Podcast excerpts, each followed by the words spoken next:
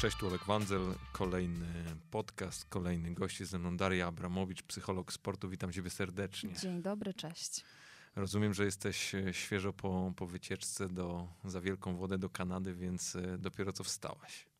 Wstałam normalnie, że tak powiem, dzisiaj, dzisiaj rano, dlatego że od razu po powrocie wróciłam do pracy. W związku z tym e, wróciłam w niedzielę, od poniedziałku już, już pełen, pełen ruch w pracy. Nie jest prosto.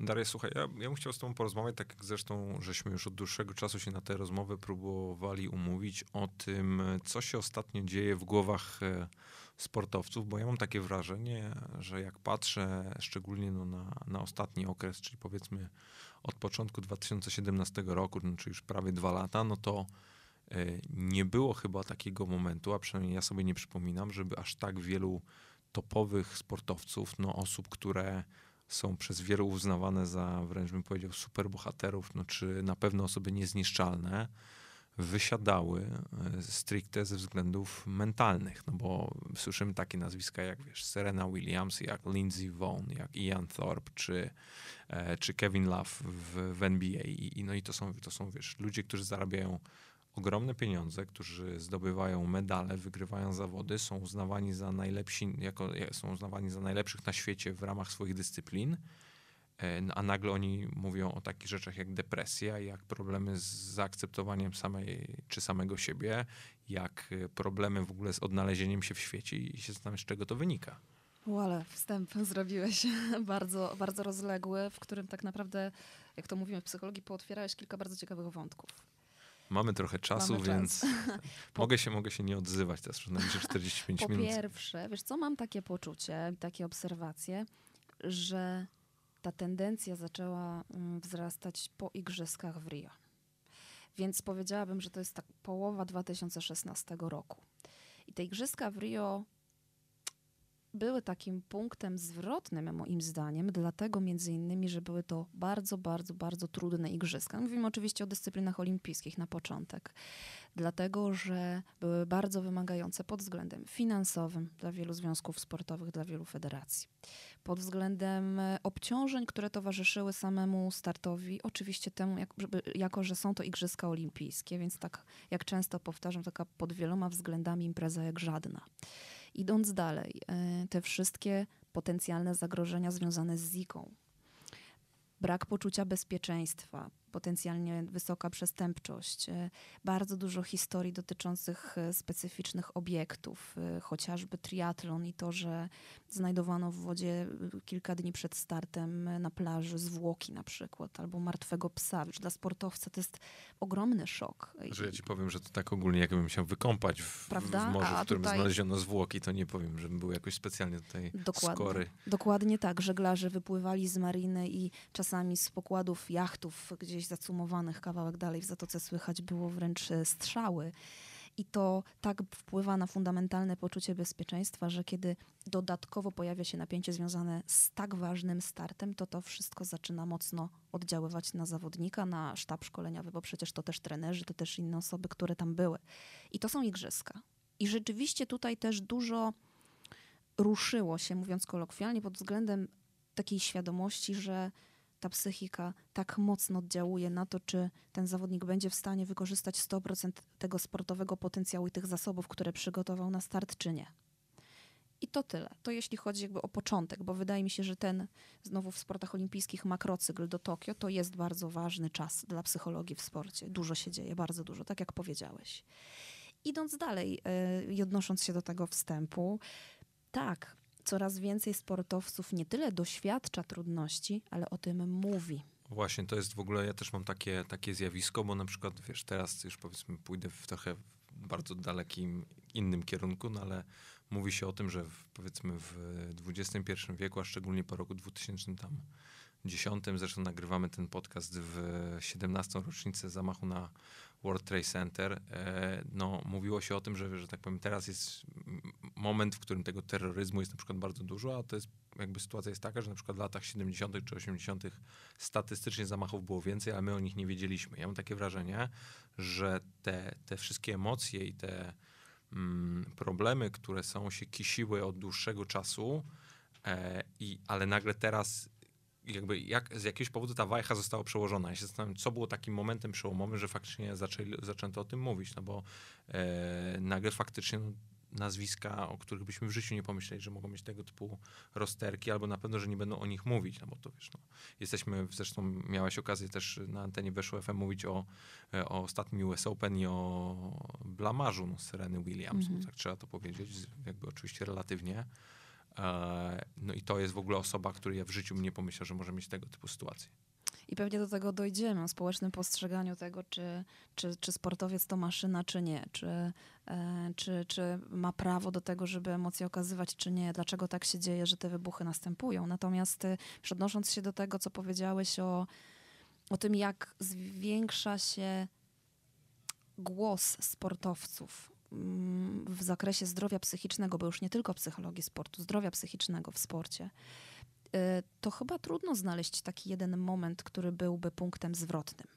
Myślę, że to po pierwsze jest y, zjawisko, które wynika ze zwiększającej się świadomości ogólnie społecznej dotyczącej roli psychologii w życiu i społeczeństwa i zdrowia psychicznego jako istotnie wpływającego na jakość życia. A po drugie, jedno, drugie wyznanie, informowanie opinii publicznej przez y, wielką gwiazdę sportu będzie za sobą ciągnęło następne. I jeszcze, jeśli weźmiemy pod uwagę fakt, że powstają takie przestrzenie, jak fantastyczny pomysł dla The Players Tribune na przykład, gdzie jest miejsce dla sportowców do tego, żeby własnym głosem e, opowiedzieli o otaczającej ich rzeczywistości czy o swoich doświadczeniach, to to wszystko powoduje, że wydaje mi się, że ten proces po prostu napędza się w jakimś stopniu.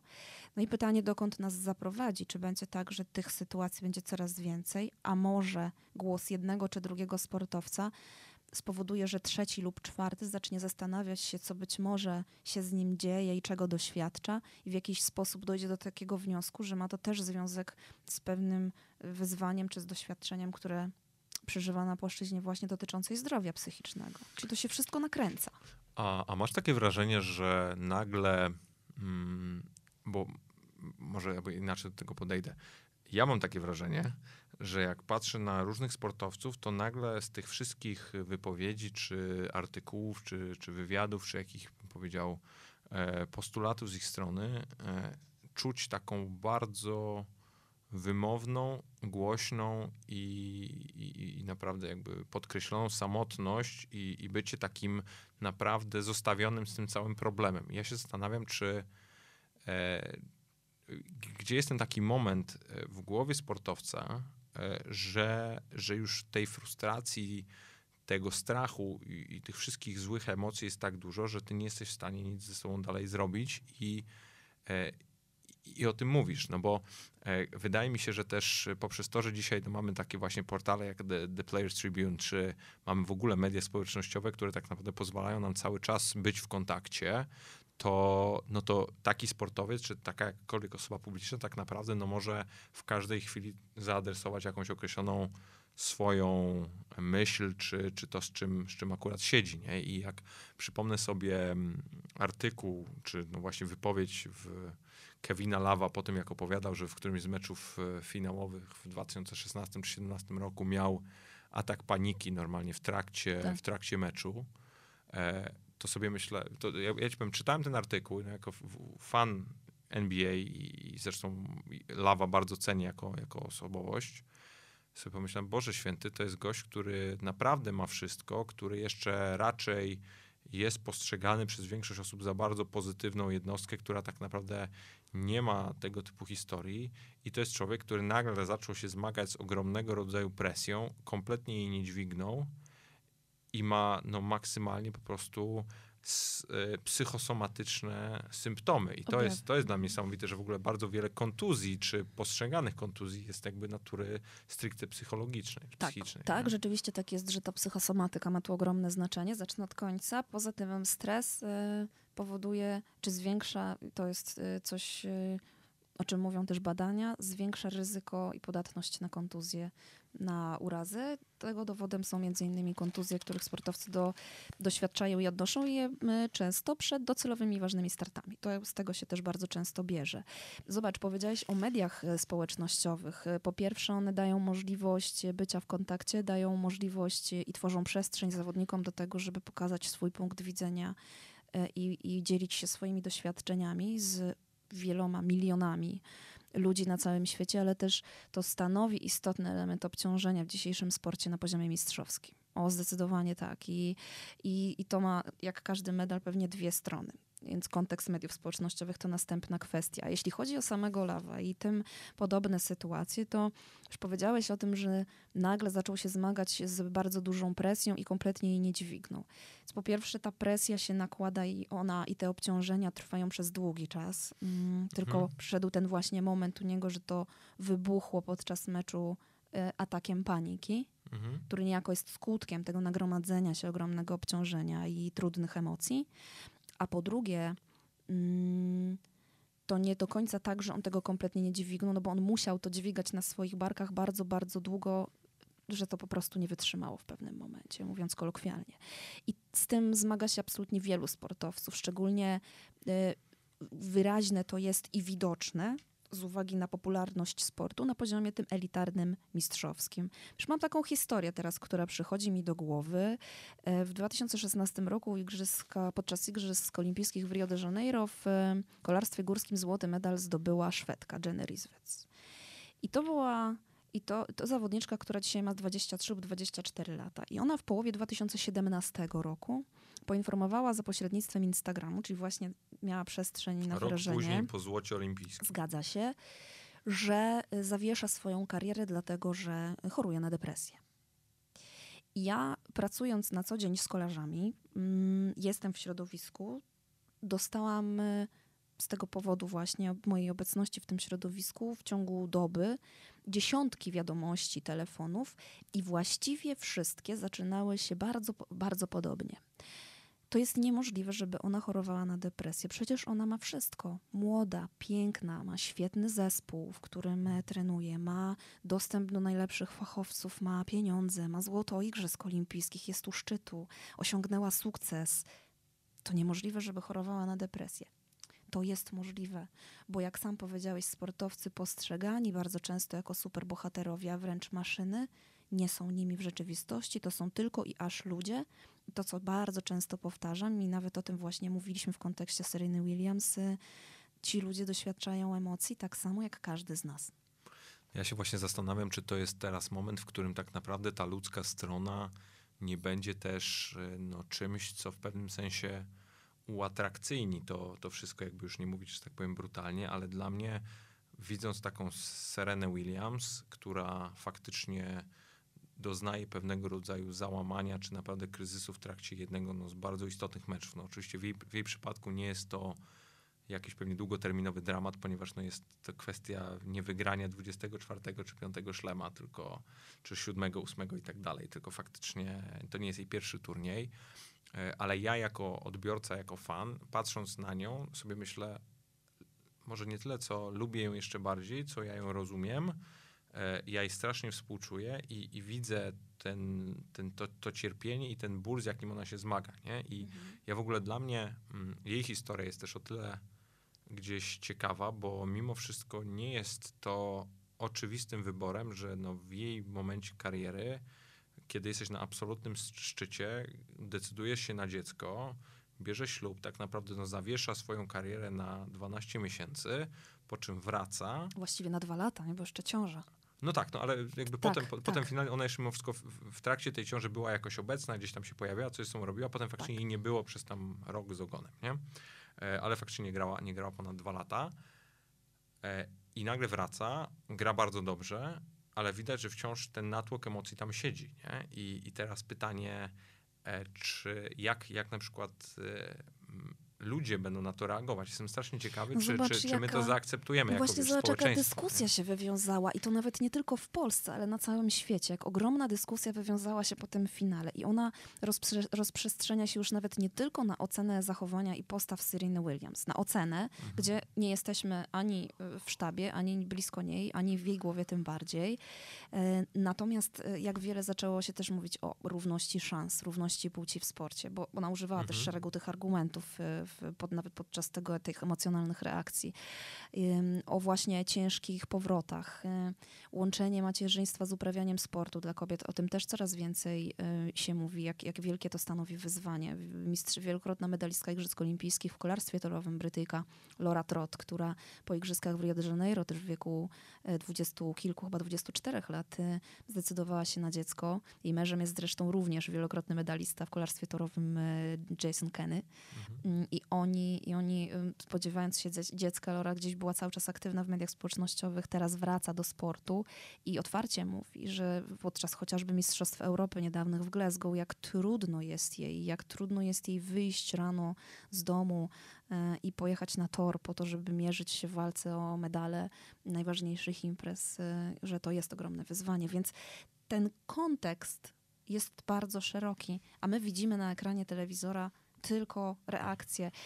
I myślę, że ta dyskusja, która towarzyszy każdemu niemalże takiemu stanowisku publicznie przedstawianemu przez gwiazdy sportu, będzie coraz bardziej wyraźna, coraz bardziej może dynamiczna czasami, ale na pewno to wszystko ma szansę sprowadzić nas do tego, że będziemy budowali tę świadomość, bo ty powiedziałeś bardzo dużo teraz ciekawych rzeczy z perspektywy osoby, która tę świadomość ma. Wiem o Mhm. tym też dlatego, że słuchając twoich podcastów, y, wiem, jak, jak dużą wagę przywiązujesz to do, też do tego wątku, jaką masz wiedzę.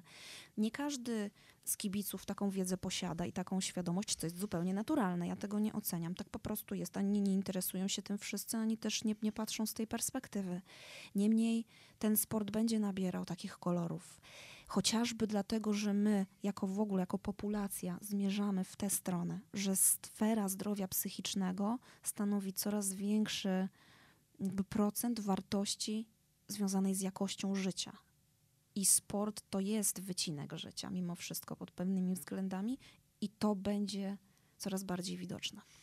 To z kolei ja się teraz tobie odwdzięczę, bo ty też teraz poruszyłaś co najmniej trzy tematy, które, które też będzie trzeba po kolei zaadresować, bo i też zacznę od końca, no bo mówisz o tym, że będzie się zwiększało, zwiększała waga czy, czy istota mm, zdrowia psychicznego no, w takim ogólnym byciu i, i dobrobycie ludzkim.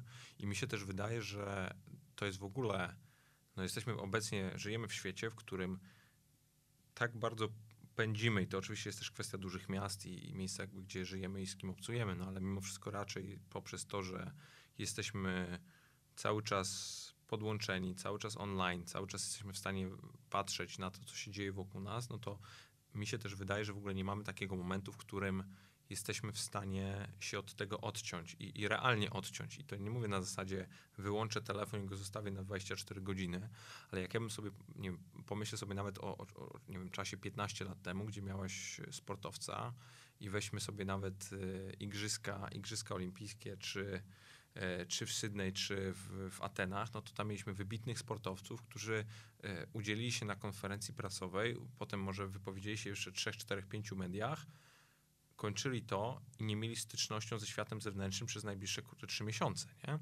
A teraz masz taką sytuację, że oprócz tego, że chcesz, faktycznie masz taką potrzebę, jak jeszcze odniesiesz zwycięstwo, że chcesz się pochwalić jak największej ilości osób, bo to jest naturalne, no ale masz sytuację taką, że ty dla mnie to już w ogóle niebywałe w kontekście tej Williams, tak? Ponieważ trwa jeszcze ten, ten finał, czy on już jakby się kończy, jeszcze nie, nie, nie otrzymały trofeów, a ja już widziałem pięć artykułów na ten temat, nie? I, i już bo setki ludzi się wypowiadało w tym kontekście i, i ja sobie zdaję sprawę, że to, że to totalnie można zwariować. Ja znam ludzi, którzy, że tak powiem, nie, nie wytrzymują, jak mają pięć osób, które im komentuje coś I, I, nie ma sportowców, którzy nie czytają komentarzy, bo jest to kontrintuicyjne. To musisz się stymulować, by tego nie robić.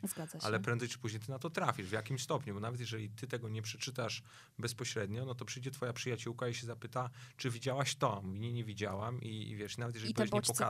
Dokładnie. Prędzej czy później Tak. ty otrzymasz tą wiadomość, otrzymasz ten jak pewnego rodzaju feedback, nie? I, e, i ja sobie zdaję, w sensie przeraża mnie w pewnym sensie troszeczkę to, jak to właśnie w mediach społecznościowych obecnie mm, jest dużo oceny. I to się z kolei, bym powiedział, jest, tak powiem, dość płynne przejście do wątku numer dwa, czyli strasznie mnie irytuje to, że każdy głos, jaki obecnie dzisiaj jest, niezależnie od tego dotyczący jakiejkolwiek sprawy, ale w sporcie szczególnie, jest po prostu czarno-biały, jest oceniający i tam nie ma w ogóle pół refleksji czy zastanowienia się nad jakimkolwiek kontekstem Albo perspektywą zawodnika w tym wszystkim, bo to jest też bardzo ważne. Ale też, ale wiesz, z jednej strony tak, a z drugiej strony też e, jestem w stanie sobie wyobrazić, że taka przysłowiowy, standardowy Kowalski, Smith e, czy ktokolwiek inny, w zależności od kraju, nie do końca musi chcieć bądź umieć wdać się w taką osobę, czy faktycznie wcielić się w myślenie takiej jakby No to właśnie mówimy o tej świadomości. nie? Dokładnie. Mhm. Ale z drugiej strony to nie zwalnia go z tego, że nie musisz wiesz, no, obrażać czy, czy, czy bezpośrednio oceniać tej osoby, bo, bo to, że tobie się wydaje, że ona jakaś jest, to nie znaczy, że daje ci prawo do tego, żeby w jasny sposób mówić, czy ona jest taka bądź inna. Nie? Zgadzam się w stu procentach, tylko że z perspektywy sportu mm, będziemy patrzyli na to troszeczkę z innej strony. My, ty jako osoba, która publikuje podcast, działa w sporcie w różnych rolach, ja jako psycholog sportu, który też mam tę działkę, że tak powiem, w swojej pracy, wykonujemy jakąś robotę też na rzecz edukacji społecznej. W związku z tym mamy wpływ na to, mimo wszystko, że pewną świadomość możemy kreować. I chociażby będziemy, mam nadzieję, robić to za pomocą tego podcastu. Natomiast sportowiec nie ma wpływu na to, jak społeczeństwa funkcjonują w kontekście rozwoju, załóżmy, mediów społecznościowych i ich wpływu na życie. Więc kiedy on doświadcza tych bodźców, funkcjonuje w tym świecie, to ważne jest, aby on miał świadomość tego, że te media społecznościowe mogą na niego wpływać, jak ten wpływ wygląda, jak to się rozkłada, jak to oddziałuje e, i w jaki sposób może sobie z tym poradzić. Po pierwsze, żeby nie wpłynęło to lub wpłynęło korzystnie na wykonanie sportowe, na tak zwany performance, a po drugie, żeby to odpowiednio korzystnie wpływało na właśnie jakość życia, też pozasportowego, bo to wszystko jest system naczyń połączonych. W związku z tym to jest trochę inny matrix. Mhm.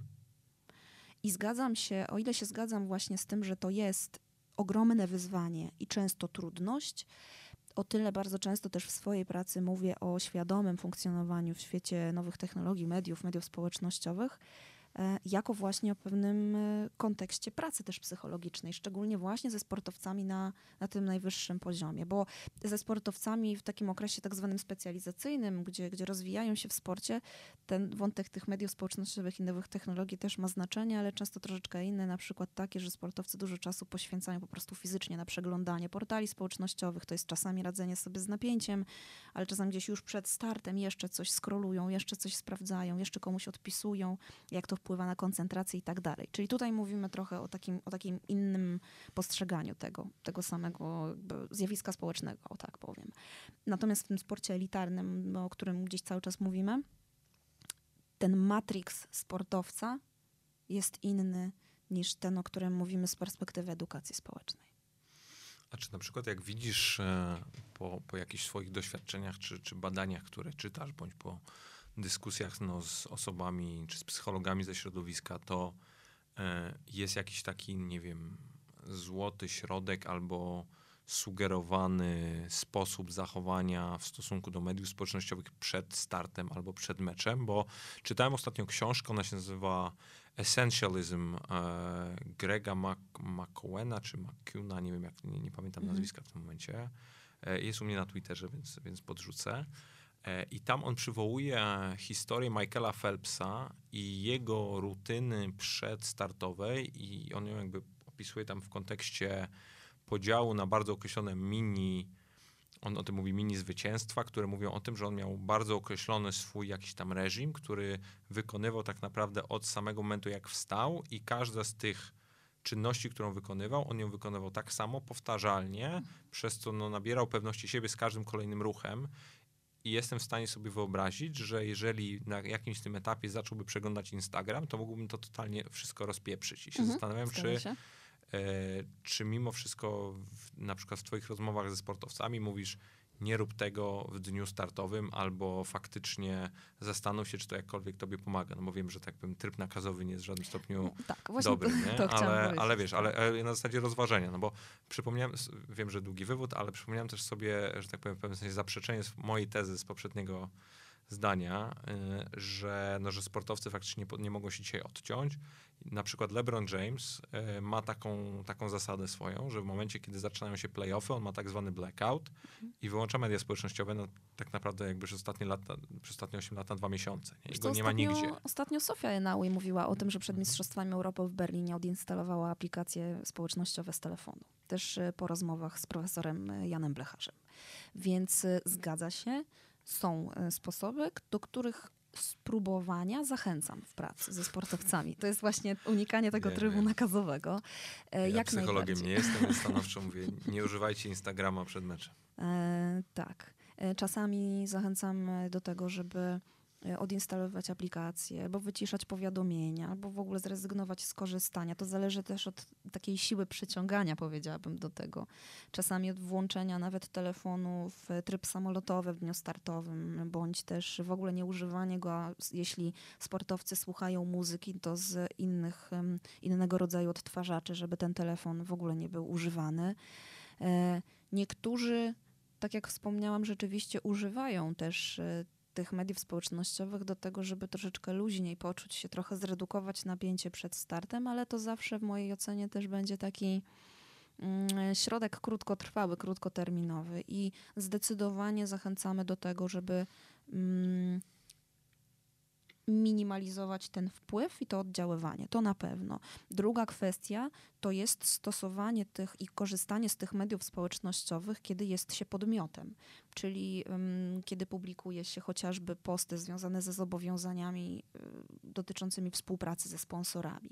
Tego też w dzisiejszym sporcie mistrzowskim trudno uniknąć, więc siłą rzeczy ta relacja z tymi, z tymi mediami społecznościowymi w jakimś stopniu nabędzie jak to robić, jak formułować też komunikaty, na ile wpuszczać internautów do swojego życia, a na ile pozostawać na takiej stopie bardziej profesjonalnej. Nie wiem, czy pamiętasz, jak igrzyska w Pjongczang były i jak, y, i po, a potem turniej czterech skoczni, wypowiedzi skoczków narciarskich. One były właściwie bardzo podobne. Y, Nie mamy wpływu na to, co było, skupiamy się na tym, co będzie. Te wywiady były takie, dziennikarze o tym wspominali, że te wywiady są takie mało interesujące się stają w pewnym momencie, bo oni ciągle mówią to samo. A to to samo, przecież taki sam był, była sytuacja z Adamem Małyszem, który chyba przez 15 lat mówił jedno zdanie przed każdym... Przed Chcę każdy, oddać dwa równe chce dalekie skoki. Dwa równe skoki. I jakby ja już też słyszałem, że to był jakiś zabieg też psychologiczny, że to była jakaś tam mantra, tak, którą miał pewnego sobie rodzaju powtarzać. też ochrona właśnie przed tym oddziaływaniem. A z drugiej strony teraz mi się przypomniało Mikaela Schifrin, która jest takim sportowcem, zresz- zresztą ja tego nie ukrywam, jedną z moich ulubionych zawodniczek, kiedy patrzę na dzisiejszy światowy sport, Fajna laska, bardzo taka która inna. mm, i ona właśnie jest taka bardzo swobodna w przekazie. Kiedy mm, On też jest młoda, nie? jest, a z drugiej strony, kiedy słucha się jej y, na przykład konferencji prasowych lub y, wypowiedzi dotyczących wykonania sportowego, to brzmi to bardzo dojrzale już, mimo tego, że ma dopiero 23 lata. Natomiast wiesz, ona na przykład podczas Igrzysk Olimpijskich w Pjongczang, gdzie w swojej koronnej konkurencji w slalomie była, jakby użyję tego słowa jak na nią, tak, bo to chodziło o cele, dopiero czwarta, otwarcie mówiła o tym, co, co wpłynęło na to, że to wykonanie sportowe takie było i bardzo dużo powiedziała. Mm, I dzięki temu mniej było na przykład spekulacji i mniej było później w mediach domysłów, mniej było, mówiąc potocznie, wałkowania tego tematu i ona mimo wszystko miała więcej przestrzeni, bo rozważając to, warto też może nadmienić, że jednak ciągle świat mediów społecznościowych y, i relacji kibice sportowcy w Polsce jest mimo wszystko zupełnie inny niż w Ameryce Północnej. W Stanach, w Kanadzie. Tam to ciśnienie, te oczekiwania, ta pozycja sportowców tych największych to jest dużo, dużo większe. I i Schifrin wtedy mówiła na przykład o tym, że ona z reguły, kiedy zjeżdża z tej góry, y, czuje się tak, jakby grała jej muzyka klasyczna, że wiesz, to wszystko jest takie zsynchronizowane, płynne i spokojne. I reporter pyta, a dzisiaj? Mówi, dzisiaj się czułam, jakby grało techno pomieszane z trash metalem. E, że potrzebuje do, do spokoju i do komfortu kilku rzeczy. E, swojej muzyki, swojej mamy, która jest bardzo istotną postacią w jej sporcie, spokojnego treningu, i psychologa sportowego, i że gdzieś zabrakło, że pojawił się lęk. Ona wprost o tym mówiła i rzeczywiście dużo było jasności w tym przekazie. Więc jakby dwie postawy. Jedna taka bardzo chroniąca siebie w tym wszystkim, a druga mocno otwarta. Pewnie też historia, tak jak powiedziałeś, ona jest młoda, pokaże, czas pokaże, jak to będzie wpływało mm, na przyszłe lata jej sportowej drogi. Natomiast myślę, że to dość ciekawa różnica z perspektywy obserwowania to jest o tyle ciekawe, co mówisz, no bo mimo wszystko tutaj no, jest też kwestia pewnej osobowości no, danej jednostki i strategii, jaką przyjmiesz, no bo zakładam, że taki, no nie wiem, Kamil Stoch może być kompletnie inną osobą i mieć kompletnie inny dystans do tych wszystkich kwestii i, i mi się też podoba na tym poziomie, że no, jeżeli ona jest na tyle świadoma, że jest w stanie o tym mówić, to znaczy, że to też jest pewnego rodzaju zabieg terapeutyczny, który na nią działa, bo jeżeli zdaje sobie sprawę, że czasami dla osób, które są mocno analityczne i potrafią postawić się z boku do pewnych wydarzeń, które ich dotyczyły i na to spojrzą i potem o tym powiedzą, to jest to pewnego rodzaju etap zamknięty dla nich i potem już faktycznie o tym nie myślą, ponieważ racjonalizują sobie cały ten proces. I ja na przykład jestem taką osobą i wiem też, że dla mnie to jest kojące i jak potrafię sobie rozłożyć cały nieudany proces na czynniki pierwsze i znaleźć ten jeden konkretny moment tego procesu, w którym coś nie wyszło, to jest to dużo dla mnie prostsze do przełknięcia niż gdybym tego powodu kompletnie nie widział. Nie? E, ale ogólnie ten cały aspekt e, wraca nas troszeczkę do tej kwestii sportowiec nie równa się superbohater, nie? bo e, mamy takie osoby właśnie jak różnego rodzaju medaliści olimpijscy czy, czy wybitni sportowcy drużynowi, od których społeczeństwo oczekuje określonego wyniku, a teraz oni nagle, jak w pewnym sensie jeden mąż w ostatnim okresie mówią nie, ty nie masz prawa, jak ty widzu, nie masz prawa ode mnie oczekiwać czegoś, bo to ja jestem finalnie kowalem swojego losu i to ode mnie zależy, czy ja zaperformuję dobrze bądź źle, mhm. ale jeżeli zaperformuję źle, to jest to tylko i wyłącznie moja sprawa. Ale powiedziałeś ciekawą rzecz, teraz uśmiecham się, bo wydaje mi się, że właśnie jeszcze do tego nie doszło, że ci sportowcy w tym przekazie mówią: O nie, nie, nie, wy ode mnie nie oczekujcie, bo to, jest, to jestem ja ja jestem jakby w centrum swojej sportowej kariery. Na razie wydaje mi się, że jest tak, może społecznie jest to odbierane inaczej, to jest moja perspektywa, ale wydaje mi się, że bardziej jest tak, że oni mówią: Nie, nie, ja nie jestem robotem. Ja też nie daję czasami rady i mam do tego prawo. Bardziej w tę stronę. Mhm. Okej. Okay. Okay.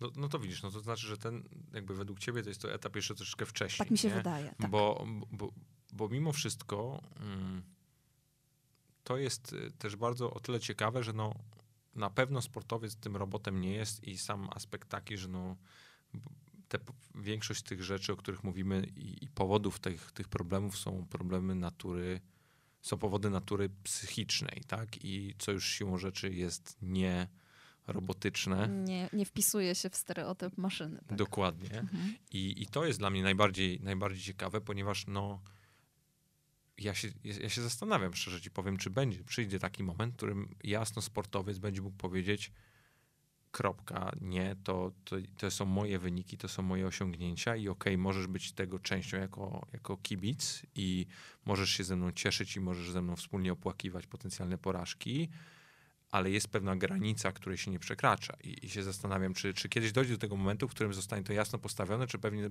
czy w pewnym sensie będzie to zawsze taka, taka wiesz, szklany sufit, który wszyscy wiedzą, że tam będzie, ale nikt nie będzie o nim mówił. To jest ciekawa wizja. I myślę, że dość niebezpieczna z niektórych y, punktów widzenia, chociażby Pewnie dlatego, jak, każdych. jak wielką e, rolę w życiu, wizerunku, marce osobistej sportowca odgrywają ci kibice. No nie da się ukryć znowu w tym sporcie na najwyższym poziomie, że ten właśnie wątek wizerunku marki jest też niezmiernie istotny. No i teraz kibic, który Ale zobacz, usłyszy, jest- nie masz aha. prawa, powie, o, to ja idę do kogoś innego, jak ty mi mówisz, że ja nie mam prawa od ciebie oczekiwać, przecież ja kupuję buty sygnowane twoim nazwiskiem, albo ja tutaj śledzę to wszystko. No nie, to ja idę, zainteresuję się czymś lub kimś innym. Nie twierdzę, że tak musi być, czy tak będzie, tylko rozumiem luźna, luźna dyskusja na temat Mhm. potencjalnej wizji. Ale to jest, y, to jest taki moment, y, który nawet, czy taki punkt widzenia, który nawet jeżeli jeszcze nie wybrzmiał, to on jest obecny w tym przekazie sportowców. Oczywiście, że tak, że kibice są ważni, mm, ci, którzy śledzą y, to, co dzieje się w życiu sportowca i w jego karierze internauci, mm, są bardzo ważni, stanowią to, to w dużej mierze dla nich przecież tworzone są te sportowe wielkie widowiska, bo to o to w tym wszystkim od zarania dziejów chodziło, ale jednak to sportowiec, to zawodnik staje na starcie, to on mierzy się z tym wszystkim i on ma prawo mieć gorszy dzień, nie dać rady, czasami powiedzieć dość, powiedzieć stop. Tylko, żeby zrozumieć to rozróżnienie i pogodzić się z tym, jakie to są role i, i gdzie jest jakby przestrzeń dla tych ludzi wszystkich, to wiąże się z dużą świadomością, której ciągle nam brakuje. Wiesz co, mm, jak mówisz teraz o tym, to też sobie myślę, że ten, ta moja, czy jakaś myśl, czy sugestia jest z kolei takim przesunięciem wajchy w drugą stronę, no bo na tą chwilę jest tak, że no ten sportowiec, czy, czy ta postać jest jakoś bardzo mocno podporządkowana takiemu kibicowi, a z drugiej strony jakby powiedziała takie jasne stop, no to wtedy z kolei nie byłoby tutaj żadnego rodzaju relacji, bym powiedział, wymiennej, nie? Bo e, ja mam też takie, stąd też ta, ta, ta, ta, moje, ta moja teza, ja rozmawiam z wieloma moimi znajomymi sportowcami e, z różnych dyscy- z dyscyplin, czy to drużynowych, czy indywidualnych i, i mimo wszystko wciąż jest, jest takie pewne przekonanie, że no jest ten mit wsparcia kibiców pewnego rodzaju, ale z kim bym nie rozmawiał, to wszyscy mówią, wchodzę na stadion, wchodzę na tor, wchodzę na halę i ona jest dla mnie pusta.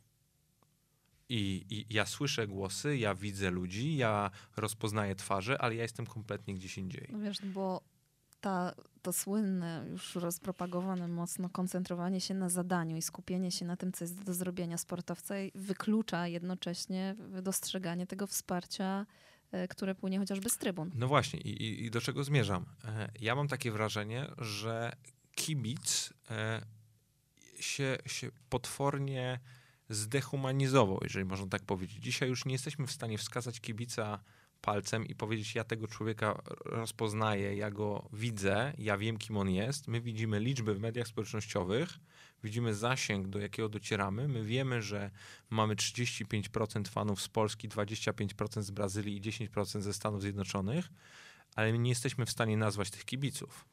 I, i, i mi się wydaje, że z jednej strony jesteśmy pozornie bliżej, a z drugiej strony jesteśmy naprawdę dużo dalej i nie jesteśmy w stanie kompletnie wejść w żadnego rodzaju relacje z tymi ludźmi. Ale zastanówmy się jeszcze nad jedną kwestią. Kim dzisiaj jest kibic? Czy to jest tylko osoba, która zasiada na trybunach, czy to też będzie ten internauta, czy to będzie ta osoba, która klika w mediach społecznościowych, czy to będzie ta osoba, która pisze pokrzepiające komentarze? Historia. Historia. Mhm. Y, Maj, chyba maj lub czerwiec tego roku, zawody w kolarstwie torowym w Cottbus, y, trening, nie przepraszam, to nie zawody, to był trening. Jedenastokrotna mistrzyni świata w kolarstwie torowym, y, dwukrotna złota medalistka Igrzysk Olimpijskich, Niemka, Kristina Vogel, 27 lat. E, to, tor jest bardzo taką niebezpieczną, specyficzną areną zmagań i e, zderzyła się z innym kolarzem. I ona już co 9 lat temu mm, uległa poważnemu już wypadkowi, w którym ucierpiał jej kręgosłup i long story short, przerwany rdzeń kręgowy i nie chodzi. Przedwczoraj opublikowano pierwszy wywiad po wielu operacjach, po y, już tym pierwszym etapie leczenia, który został zakończony z Krystyną Vogel. I mm, pojawiło się po pierwsze teraz, po tym opublikowaniu tego wywiadu, mnóstwo komentarzy wspierających, płynących i ze środowiska, ale też ze strony kibiców. I ona też y, mówi o tym w swoim przekazie w mediach społecznościowych, jak ważne jest to dla niej, żeby radzić sobie z tą potwornie trudną sytuacją, ale też bezpośrednio po wypadku momentalnie koledzy z kadry narodowej stworzyli taką akcję zbiórkę e, pieniędzy na leczenie i na rehabilitację. Był hashtag Stay Strong Christina. Mhm. Oni założyli tam, że chcieliby zebrać 50 tysięcy euro po to, żeby e, móc wesprzeć to leczenie. I wiesz co, zebrali 120 tysięcy euro w tydzień. I dla niej, ona o tym mówi, to było potwornie ważne, to wsparcie płynące też ze, jakby ze strony kibiców. Więc zobacz, kibic, który jest na arenie zmagań podczas zawodów, daje być może ten dreszczyk emocji, który na przykład pojawia się już kiedy nawet ten sportowiec nie słyszy tych kibiców ich nie dostrzega podczas wykonywania zadania, ale po zwycięstwie na przykład. Albo jeżeli załóżmy w kolarstwie znowu torowym jest kraksa i on wstaje poobijany i kibice klaszczą i dziękują za walkę, to czuje, że warto to robić, że e, to jest coś, co powoduje, że te emocje pozytywne w tym wszystkim się pojawiają, a jednak kibice to też to wsparcie poza areną zmagań, dzisiaj szczególnie. To jest na tyle wielowymiarowe, że mm, nie można do końca odpowiedzieć tak bądź nie, czy na pewno odpowiedź nie jest czarna, czarna ani biała, jeżeli chodzi o to, jaka tak naprawdę dzisiaj jest, jakie jest to postrzeganie sportowców, no bo na pewno, mm, na pewno, i to, to jakby jest fakt, y, mamy pewnego rodzaju zmianę postrzegania i modelu tego, kim staje się sportowiec w społeczeństwie. To jest w ogóle bez dwóch zdań. Ta, ci, ci ludzie nagle stali się dużo bardziej przystępni, stali się dużo mniej boscy, oczywiście w dużym cudzysłowie, stali się dużo bardziej. Mm, mają ludzką twarz, paradoks. No? Dokładnie, mhm. mają ludzką twarz i też e, to jest, wiesz, to jest troszkę taka, e, taka historia trochę jak w różnego rodzaju mitologiach, gdzie no, zazwyczaj kwintesens, takim no, momentem kulminacyjnym we wszelkiego rodzaju legendach, historiach był ten moment, w którym ta postać boska, czy postać z nadprzyrodzonymi możliwościami starała, sta, stawała się bardziej ludzka. I ja w ogóle też widzę, że w różnych e, tekstach kultury szeroko pojętych, czy to w filmie, w sztukach, w sporcie, czy różnego rodzaju tego typu innych sytuacjach, nagle te postacie właśnie e, z jakiegoś powodu wyjątkowe, nawet e, marvelowscy superbohaterowie stają się dużo bardziej ludzcy. No, mamy mm, postać Batmana graną przez Christiana Bale'a przez trzy trzy filmy, która ma ludzkie problemy, która, którą wszystko boli, która ponosi porażki, która jest y, moralnym przegranym w bardzo wielu sytuacjach i ja się zastanawiam, czy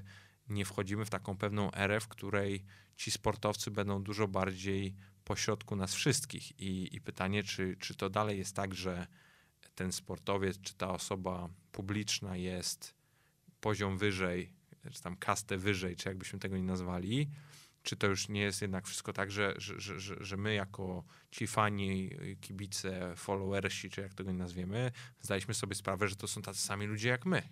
Jeśli nawet nie zdaliśmy sobie jeszcze z tego sprawy, to tak myślę, wiesz, że ten czujemy, proces, nie? tak, że ten proces postępuje i między innymi dlatego, dlatego mm, coraz więcej tych głosów płynących ze środowiska sportowców e, dotyczących tego, w jaki sposób mierzą się z różnymi wyzwaniami nie, na płaszczyźnie zdrowia psychicznego, jest e, komentowanych przez społeczeństwo. I gdzieś chyba zatrzymujemy się i, i zaczynamy się temu przyglądać jako społeczeństwo w pewnym momencie i myśleć, że może rzeczywiście tak jest, że ten sportowiec to przede wszystkim człowiek. E, Im, rosnąć, im bardziej rosnąć będzie świadomość w ogóle tego chociażby, że mm, na przykład y, psychoterapia, y, jeżeli ktoś idzie na psychoterapię, to nie oznacza, że jest wariatem. Wiesz, te wszystkie stereotypy dotyczące pracy z psychologiem, nawet w sporcie, y, to się zaczyna powoli zmieniać już i w społeczeństwie, i, i także w środowisku sportowym. To tym samym ten, ten proces dotyczący tego, o czym powiedziałeś, tego zejścia sportowca z tego piedestału i tej boskości będzie też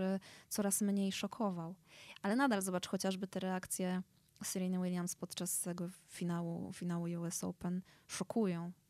Chyba taką, takimi emocjami, które pojawiały się najczęściej e, we wszystkich komentarzach, był, to było zszokowanie, zaskoczenie, że coś takiego się w ogóle wydarzyło. No na pewno, na pewno wiesz, ona i to było widać, że jej kolokwialnie pu- puściły pewne styki i tam już to się wylało wszystko, co w niej się działo, nie? Spirala, bo to się nakręcało, tak? I, I opadło dopiero podczas ceremonii zakończenia e, meczu, tak naprawdę, turnieju. To się nakręcało, nakręcało. Z każdym kolejnym ostrzeżeniem było, by te reakcje były coraz silniejsze. Ona, ja uważam, że ona i tak starała się nad tym mimo wszystko zapanować i trzymać to w ryzach, o czym świadczyło między innymi e, słownictwo, jakiego używała i ten poziom argumentacji, mimo tego, że on był odrealniony trochę dotyczący tego, że jest matką i tak dalej, w pewnych momentach to, to, nie, był, to nie miało takiej racjonalnej płaszczyzny do końca, to jednak nie było wulgaryzmów, Mhm. nie było takiego, chociażby takiego przekazu, jak w tym 2009 roku, kiedy groziła sędzinie, że wepchnie jej piłkę do gardła e, i tak dalej, bo to też nie był pierwszy tego typu przypadek. Wiesz co, dla mnie, dla mnie to było, e, to wyglądało troszeczkę jak taki krz- krzyk dziecka w pewnym sensie, takiego zostawionego dziecka, które już sobie z niczym nie radzi i albo z tą konkretną sytuacją sobie nie radzi i ma już ochotę, żeby to wszystko wokół niej się skończyło. I, I to było chyba dla mnie takie najbardziej rzucające się w oczy, że y, ona wyglądała tak, jakby świat jej się zwalił na głowę i ona już, to jest taki, wiesz, jakby syndrom, e, no może nie powiem samobójczy, bo to już jest mocno odrealnione, ale taki, Mhm. że nas już niezależnie od tego, co się, co się stanie, czy z czym się będzie wiązać to, że, że ten ból się skończy, to chcę, żeby on się skończył. I bo, bo to, to było, jakby to widać Ciekawe. było, widać było po niej, Mhm. że, że ona ma już tego wszystkiego dość, że ją to wszystko wkurza. Mhm. Tak, dokładnie. I-. I, i, I Mhm. to jest po prostu, to było dla mnie takie najbardziej, e, to mnie najbardziej gdzieś poruszyło, że, no, że faktycznie no, ja ją uważałem za, no, za jakąś taką, wiesz, postać jako, wiesz, Terminatora. I nie? zobacz, że nawet ci z nas, którzy tę świadomość mają, jednak wchodzą w ten stereotyp i to postrzegamy. Oczywiście. Bo z kolei ja patrząc nawet na, na te mecze podczas US Open i na tę jej drogę, nie, myślałam sobie, ależ tam się musi kłębić. I oczywiście nie przypuszczałam, że ona pęknie podczas tego finału, ale jak kiedy to się już wydarzyło, mm, to pomyślałam sobie, że no właśnie, ależ tam dużo musiało być. Mm, I z jaką siłą to musiało wszystko puścić, cały czas trzymając się tego kolokwialnego języka. I, i to też pokazuje właśnie, że no, jeszcze ten kontrast wiesz, tej, tej legendy, którą ona buduje, kontrast nawet jej, jej sylwetki i tego, w jaki sposób ona gra, stylu gry i tak dalej, to wszystko powoduje, że to się wydaje tak odrealnione i że te reakcje, to jest ważne, myślę, w rozpatrywaniu te, tego całego przypadku, tej sytuacji, że te reakcje były kompletnie odrealnione. No nie, właśnie nie. Te emocje są absolutnie ludzkie. Jak możemy się tak skromnie zareklamować, to my właśnie wczoraj, wczoraj czyli kiedy? 10, 10 września. września rozmawialiśmy Weszło właśnie mm, o tym, jak emocje czasami biorą górę i bardzo dokładnie gdzieś analizowaliśmy te, te sytuacje. Ja mam ogromną nadzieję, że mm, nie tak szybko zapomnimy o tym, co działo się podczas tego finału US Open, właśnie w kontekście budowania tej świadomości i tego, jak duży to jest kontrast. I że to będzie pokazywało i przypominało o tym, jak silne to są emocje i że warto sobie e, dać prawo do tego, po pierwsze, żeby one były, ale po drugie, że nie ma wielkich mistrzów, którzy są w jakiś sposób na to odporni i że nawet ten wielki mistrz może czasami warto, aby pracował chociażby nad zarządzaniem tymi emocjami, nad radzeniem sobie z takimi trudnymi sytuacjami, bo nie jesteśmy od tego wolni. Żaden z nas jako ludzi i, i to myślę, że też jest duża wartość, która może płynąć z tego doświadczenia.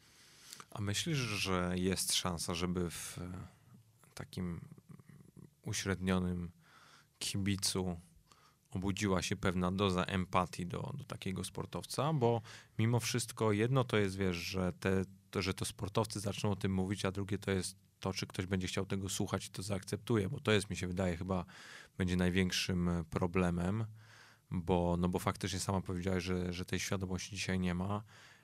I, i, no i będzie, te, będą takie, będzie takich sytuacji więcej, będzie takich jednostek więcej i na pewno będzie to pewien kryzys takiego, no nie wiem, może autorytetu albo, albo no właśnie tej, tej znowu boskiej postaci, ale ja się zastanawiam, Mhm. czy, czy taki kibic będzie w stanie to zaakceptować i to przyjąć, bo i, i zrozumieć. Bardzo trudno odpowiedzieć mi na to pytanie. Ym, ale pojawiło się, wiesz co, teraz we mnie coś innego. To znaczy, ja w swojej pracy z zawodnikami, kiedy spoglądam e, też często na świat ich oczami, mm, mówię też dużo o tym, że niezależnie od tego, jak będą zmieniały się i postępowały te społeczne zjawiska, chociażby to dotyczące kibicowania i świadomości kibiców, to sportowiec, aby komfortowo funkcjonować w tym, co robi, niejako musi, choć staram się też unikać tego słowa w pracy, ale musi się przygotować na to, co z tym uprawianiem sportu się dzisiaj wiąże. No Czyli nie, ale między tutaj, ale tutaj z tymi musi. gwałtownymi no, reakcjami. musi. No musi, bo, bo w przeciwnym wypadku nie będzie w stanie skutecznie rywalizować i wykorzystywać swojego sportowego potencjału. I znowu to trochę tak jak, wiesz, Serena Williams, możemy ją rozumieć. Możemy rozumieć postawy, zachowania i mechanizmy, które doprowadziły do takiego, a nie innego wybuchu na korcie. Niemniej, z perspektywy rywalizacji sportowej jako takiej, trudno jest No w sumie nie ma znaczenia, usprawiedliwia- nie? usprawiedliwiać takie zachowanie y, w kontekście tego, czy, czy, czy ono mieści się w ramach społecznych jakichś kanonów i uwarunkowań rywalizacji sportowej. Więc to są też dwie różne kwestie. No to, to, to oczywiście, no to w ogóle prawdopodobnie nie ma żadnego znaczenia w, Ja w czarno-białym, w czarno-białej ocenie wyniku sportowego, no bo finalnie e, przegrała finał US Open, finalnie e, Kevin Love nie wystąpił w, w iluś tam meczach. A e, Jenny Rysbeth za, za, zawiesiła swoją karierę na przykład i przez rok nie startowała. prawda? Dokładnie. Ja, ja na przykład Mhm. też e, w ogóle e, jestem bardzo ciekawy i, i, i tutaj akurat twierdzę, że to też jest, to jest w ogóle przykład historii, która dzisiaj byłaby na pewno potwornie komentowana i, i trafiłaby bardzo na podatny grunt, jeżeli chodzi o powiedzmy e, odbiorców i, i wszelkiego rodzaju teorie, różnego rodzaju, czy to spiskowe, czy nie, ale gdyby Michael Jordan dzisiaj zakończył karierę w piku swojego, swoich występów, zawiesił ją na rok i poszedł grać w baseball, no to przecież o tym by się dyskutowało przez najbliższy kwartał i, i tak nikt by tego nie zrozumiał. I my dzisiaj o tym mówimy, że to jest jedno z takich największych a co by było, gdyby, Ach, gdyby on jakby nie, tego nie Tak, zrobił, tak. ale ja jestem przekonany o tym, że też on miał w głowie coś, z czym kompletnie nie był w stanie sobie poradzić i miał wstręt do parkietu, wstręt do piłki, do koszykówki i miał Mogło wszystkiego tak być, dość. Oczywiście, albo po prostu potrzebował w jakimś sensie bodźców do tego, żeby znowu poczuć przyjemność, może poczuł się zawodnikiem spełnionym w pewnym momencie już i, i brakowało tego. Wiesz co, teraz była taka sytuacja, oczywiście, no właśnie, nie, to nie gwiazda tego formatu, mimo wszystko. Wiesz, w ogóle, ja- Jezu, ja sobie nie, nie jestem w stanie tego do końca odnieść jeden do jeden, bo mimo wszystko, no, powiedzmy, na poziomie sportowiec do sportowca, no to może ten przykład seryjny jest podobny, no bo ona też w piku swojej kariery, ale, ale to mimo Mhm. wszystko było e, macierzyństwo. To jest inny rodzaj e, argumentacji. Tam możesz dużo prościej wytłumaczyć, dlaczego robisz pewną przerwę, nawet Mhm. jeżeli to dziecko jest pewnego rodzaju dla ciebie również e, złapaniem oddechu od, y, od tenisa, nie? Tak. Ale tam mówimy o najlepszym koszykarzu w historii świata, tak Mhm. naprawdę tej dyscypliny. Nie Mhm. było lepszego, pomimo tego, że jestem wielkim fanem LeBrona Jamesa, nie było lepszego Mhm. koszykarza. Mówimy o człowieku, który ma mentalność zabójcy, po prostu i chciał zgnieść każdą osobę, którą widział na, na parkiecie. I mówimy o człowieku, który chwilę temu wygrał trzecie mistrzostwo z rzędu i on mówi stop. I ja rozumiem śmierć ojca, rozumiem natłok tych wszystkich historii, może jakiś brak motywacji, ale jak to by się dzisiaj wydarzyło, to to jest przecież... E, No, byłaby, Niebywałe. Rozumiem, że chodzi ci o to, że byłaby burza medialna wokół Wszy- tego, czy że ludzie by nie zrozumieli tego? Wszystko by było. By- by- by- Jest wiesz, zada, zadawałabyś sobie to pytanie. wiesz, nie wstałabyś rano i byś sobie zadawała pytanie, jak to jest możliwe. Anna van der Breggen to jest taka bardzo utytułowana Holenderka, y, kolarka. I ona teraz y, przygotowuje się, brakuje jej właściwie tylko koszuli, jak to mówimy w kolarstwie, czyli tytułu Mistrzyni Świata y, w wyścigu ze startu wspólnego na szosie. I ona się przygotowuje do tego wyścigu w Innsbrucku, który zaraz będzie podczas Mistrzostw Świata, tym bardziej, że profil teraz jest taki, że tam może powalczyć. I, i dominuje też w tym sezonie. I E, I ona po mistrzostwach, nie, chyba po, po jakichś takich wiosennych wyścigach e, zapowiedziała, że przesiada się na MTB i będzie troszeczkę sobie trenowała, jeździła na MTB. I wszyscy ze środowiska, mówię, dużo mniejsza skala, zaczęli się zastanawiać, ale jak? Przecież jeżeli jej celem nawet jest to te, ten Innsbruck i te Mistrzostwa Świata, które się odbywają we wrześniu, to trzeba usiąść i trenować tą szosę, a nie się bawić w MTB. Mniej więcej taki był przekaz. No ale ona sama powiedziała o tym, że szuka trochę innych bodźców. To jest ileś lat jeżdżenia na rowerze, już dużo, dużo y, fantastycznych wyników sportowych i potrzebuje czegoś innego, żeby trochę zmienić tą perspektywę i zobaczyć, czy w ogóle jest w stanie sięgnąć po ten cel, czy będzie wystarczająco miała dużo determinacji własnej do tego, żeby pójść za tym. Z drugiej strony na przykład Michael Phelps po igrzyskach w Londynie, kiedy znalazł się, jak sam mówi, w bardzo, bardzo ciemnym miejscu, e, przeszedł w konsekwencji terapię grupową, terapię uzależnień, psychoterapię, leczenie depresji, naprawę relacji wielu ważnych dla niego, o czym sam otwarcie mówi i dopiero wtedy wystartował w igrzyskach w Rio de Janeiro, na których jeszcze zdobył medale, stając się absolutnie najbardziej tytułowanym medalistą olimpijskim w historii sportu. Więc tych historii takich z przerywaniem tej kariery, zawieszaniem jej w jakimś sensie i szukaniem innych bodźców lub też dbaniem o inne sfery swego życia trochę jest, ale zgadzam się z tobą absolutnie, że no, to, to jest taki przykład giga. No ten, tak, ale też w, przypadku, wiesz, też w przypadku Phelpsa to jest też taka historia, że mimo wszystko w przypadku sportowców olimpijskich to jest jednak, patrzymy cykl, cyklem igrzysk, nie? I tutaj jak sobie, jak sobie znikniesz na rok w cyklu czteroletnim i potem wrócisz i, tak powiem, daj Boże, jeszcze wygrasz jakiś medal, a potem zaperformujesz na olimpiadzie, to jest wszystko ok. A tutaj mówimy o tym, że masz sezon co 9 miesięcy, przepraszam, co, co roku masz 9-miesięczny sezon, wracasz za chwilę i jak zrobisz sobie, że tak powiem, year off, to to już jest coś dziwnego. Nie? Wyobraź sobie, jak Messi sobie zrobił taką. No ale to, to, to właśnie to jest coś takiego, nie? Albo, albo Cristiano Ronaldo. Mm. w ogóle. E, o, ja na przykład powiem ci, że dla mnie, jak sobie w ogóle o tym myślę, to jest coś totalnie niewyobrażalnego, a z drugiej strony. Ale rozumiesz to, tak, że ktoś i, mógł chcieć to zrobić? A w sumie czemu nie? E, bo, no wiesz, właśnie, wiesz, bo to, to jest to, jego kariera. Ale, ale właśnie o to mi chodzi. I w ogóle ja sam się na tym łapię, że i, i wiesz, na zasadzie jak to nie będziesz mnie bawił, nie? W sensie. I to jest ta, ta rola i oczekiwania też no kibica. I czy to są igrzyska, w sensie nie igrzyska olimpijskie, mm. tylko zawody jako igrzyska, sportowiec jako heros i ktoś, kto mm -hmm. z mhm. tą nawet taką naprawdę pradawną ideą sportu ma mm -hmm. bawić publikę. No tak, no właśnie. on ma swoje prawa w tym wszystkim i jakie ma, i jak postrzega te prawa sam sportowiec, a jak te prawa postrzegają kibice. O, ale nam się dyskusja zrobiła. No właśnie, bo wiesz, no bo to jest taka sytuacja, że z cyklu uh, my, my płacimy oczywiście w sposób e, pośredni tobie za to, że ty grasz, ponieważ no, przez to, że my to oglądamy, to jest e, nadawca telewizyjny, który płaci ogromne ilość pieniędzy za prawa do transmisji, które potem przekładają się na twoją pensję ponieważ klub zarabia na tym, że liga bądź dany turniej jest oglądany. No więc, więc rościmy sobie pewne prawa do wymagania, nie? ale z drugiej strony no to, to, to nie. W sensie, no to, to ja totalnie jestem, jestem w stanie sobie wyobrazić, oczywiście bardzo bym tego nie chciał, ale jestem w stanie sobie wyobrazić taką sytuację, że dzisiaj Leo Messi przychodzi i mówi, wiecie co, ja mam dość i, i ja, chcę, ja chcę chwilę przerwy. I to właśnie nie jest na zasadzie kończę mhm. albo, albo nie wiem, e, mam już nigdy więcej nie chcę patrzeć na boisko, nie, zapomnijcie o mnie. Mhm. Tylko mówi, słuchajcie, e, o, na przykład już nauczyliśmy się to akceptować na poziomie pracy takiej zwykłej, że jesteś pracownikiem korporacyjnym albo masz jakiś biznes, albo coś robisz, mhm. to na przykład w, w ogóle to jest dość ciekawe zjawisko w, bank, w bankowości inwestycyjnej jest tak, e, taka, taka śmieszna prawidłowość, że ludzie bardzo często pracują w dwu, trzyletnich interwałach, po czym zazwyczaj zmieniają pracę albo miejsce pracy, ponieważ zazwyczaj się to wiąże z kilkumiesięcznym zakazem konkurencji, w którym oni sobie wyjeżdżają na wakacje. Mhm.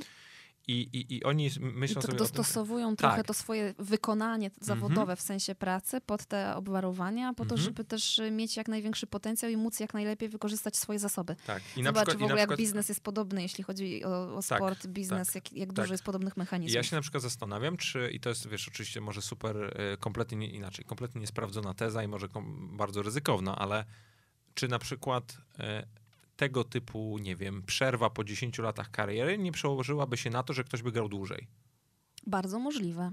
albo że poprawi się to wykonanie sportowe i sportowiec będzie osiągał lepsze rezultaty, bo mówiąc kolokwialnie, złapie trochę świeżość, ale tą świeżość przede wszystkim rozumianą jako takie zatankowanie takiego emocjonalnego i mentalnego zbiornika, już zasobów, energii, sił witalnych, z, będzie miał trochę inne bodźce, które pozwolą mu na nowo y, złapać wiatr w żagle.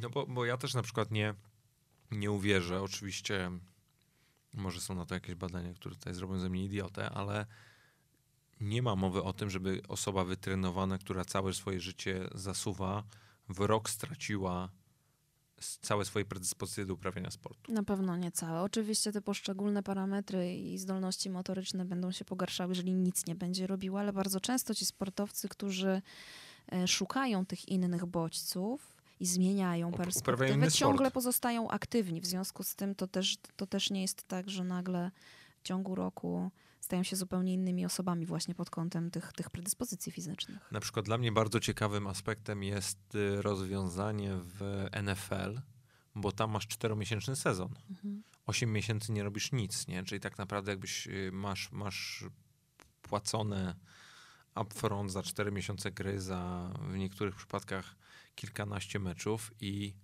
i potem przez 8 miesięcy masz, masz ten e, off-season. E, no oczywiście przez tam pewnie 3 miesiące przed startem obozów przygotowawczych zaczynasz coś ze sobą robić, trochę łapać piłki, trochę trenować, no bo chcesz być w najlepszej formie na, na, na pierwszy dzień e, meczowy. Mhm. Ale, no, ale z drugiej strony faktycznie wciąż masz kilka tych miesięcy, które, które, cię, mm, które ci pozwalają tego oddechu złapać. Nie? I, i może to jest. Y, A z drugiej strony, zobacz, jeżeli sportowiec pozostaje w rytmie mm, takim, jeżeli to są na przykład zgrupowania, to to jest to słynne trenuj, e, jedz, śpi, powtórz, dosłownie czasami. Albo y, jeżeli jest w rytmie meczowym e, i potem tego rytmu zaczyna brakować. To życie nie jest zorganizowane od A do Z, załóżmy przez sztab, y, który zajmuje się logistyką, mhm. czy przez sztab szkoleniowy i pojawia się przestrzeń i to, o czym zaraz powiem, też stanowi bardzo duże wyzwanie e, w pracy ze sportowcami. Ten sportowiec nie zawsze odnajduje się w tej rzeczywistości. Innej dla niego niż ta, w której jestem właśnie ja, sportowiec, ja w treningu. Tożsamość jest troszeczkę inna i funkcjonowanie jest inne. O tym oczywiście najczęściej mówimy w momencie, kiedy rozważamy nie? zakończenie kariery, jak ja to nazywam, wyjścia ze sportu. Ale tutaj też moglibyśmy spokojnie rozważyć coś takiego. Jak zadbać o, y, o sportowca, który w takim, w takim interwale czasowym się porusza. No to będę jestem bardzo ciekawy, jakby zareagował prezes klubu, trener czy, czy, czy agent takiego sportowca, który jest w jakimś piku, powiedzmy, czy jest w, w najlepszym momencie swojej kariery, który przychodzi i mówi: Ja chcę przerwę. Mhm. Ja, no chcę, ja chcę złapać oddech. Pytanie, i... czy na przykład pojawiłby się jakiś konflikt interesów, inna perspektywa, prawda? Na pewno by się I, pojawił. I jak, jak to by y, zadziałało? Oczywiście. No albo na przykład, jeżeli y, mamy okienko transferowe i zawodnik y, szuka, czy chciałby zmienić klub, przykład w dyscyplinie zespołowej. E, team pracuje nad tym, a w międzyczasie ten zawodnik na przykład na horyzoncie ma jakiś ważny start. I czy jest w stanie być przy tym starcie, czy jednak nie, czy e, bliżej mu będzie do tych e, emocji, tego napięcia związanego z tym potencjalnym procesem dotyczącym zmiany barw klubowych i tak dalej, i tak dalej. To też są wyzwania, które dzisiaj mamy albo czy na przykład sportowiec, który staje na starcie w rywalizacji, y, doświadcza takich myśli, że jeśli przegra, to na przykład mm, utraci na tym jego marka, jego wizerunek, a jeśli wygra, to czy może znaleźć się nagle w innym miejscu? Bo w, w, skali mikro bardzo często zdarza się na przykład, że sportowiec staje na starcie i myśli sobie tak, o Jezu, jeśli ja wygram, to będę musiał udzielić wywiadu. I co ja wtedy zrobię? Co ja powiem? Ja nie umiem. To jest, tak jak mówię, skala mikro, ale te światy się zderzają. Wiesz, to jest e, dla mnie gdzieś niesamowite, że mm, ja mimo wszystko wierzę, bo jak, jak słyszę to co, co, co ty mówisz, nie potrafię sobie oczywiście tego kompletnie wyobrazić, no ale rozumiem, że tak, tak ludzie mogą mieć, ale i, i wiemy, jestem świadomy tego zjawiska, że bardzo często sami sobie troszeczkę kanibalizujemy nasze potencjalne sukcesy ze względu na to, że boimy się jakichś następstw, które są kompletnie nieracjonalne i związane z jakimś lękiem, który w nas siedzi.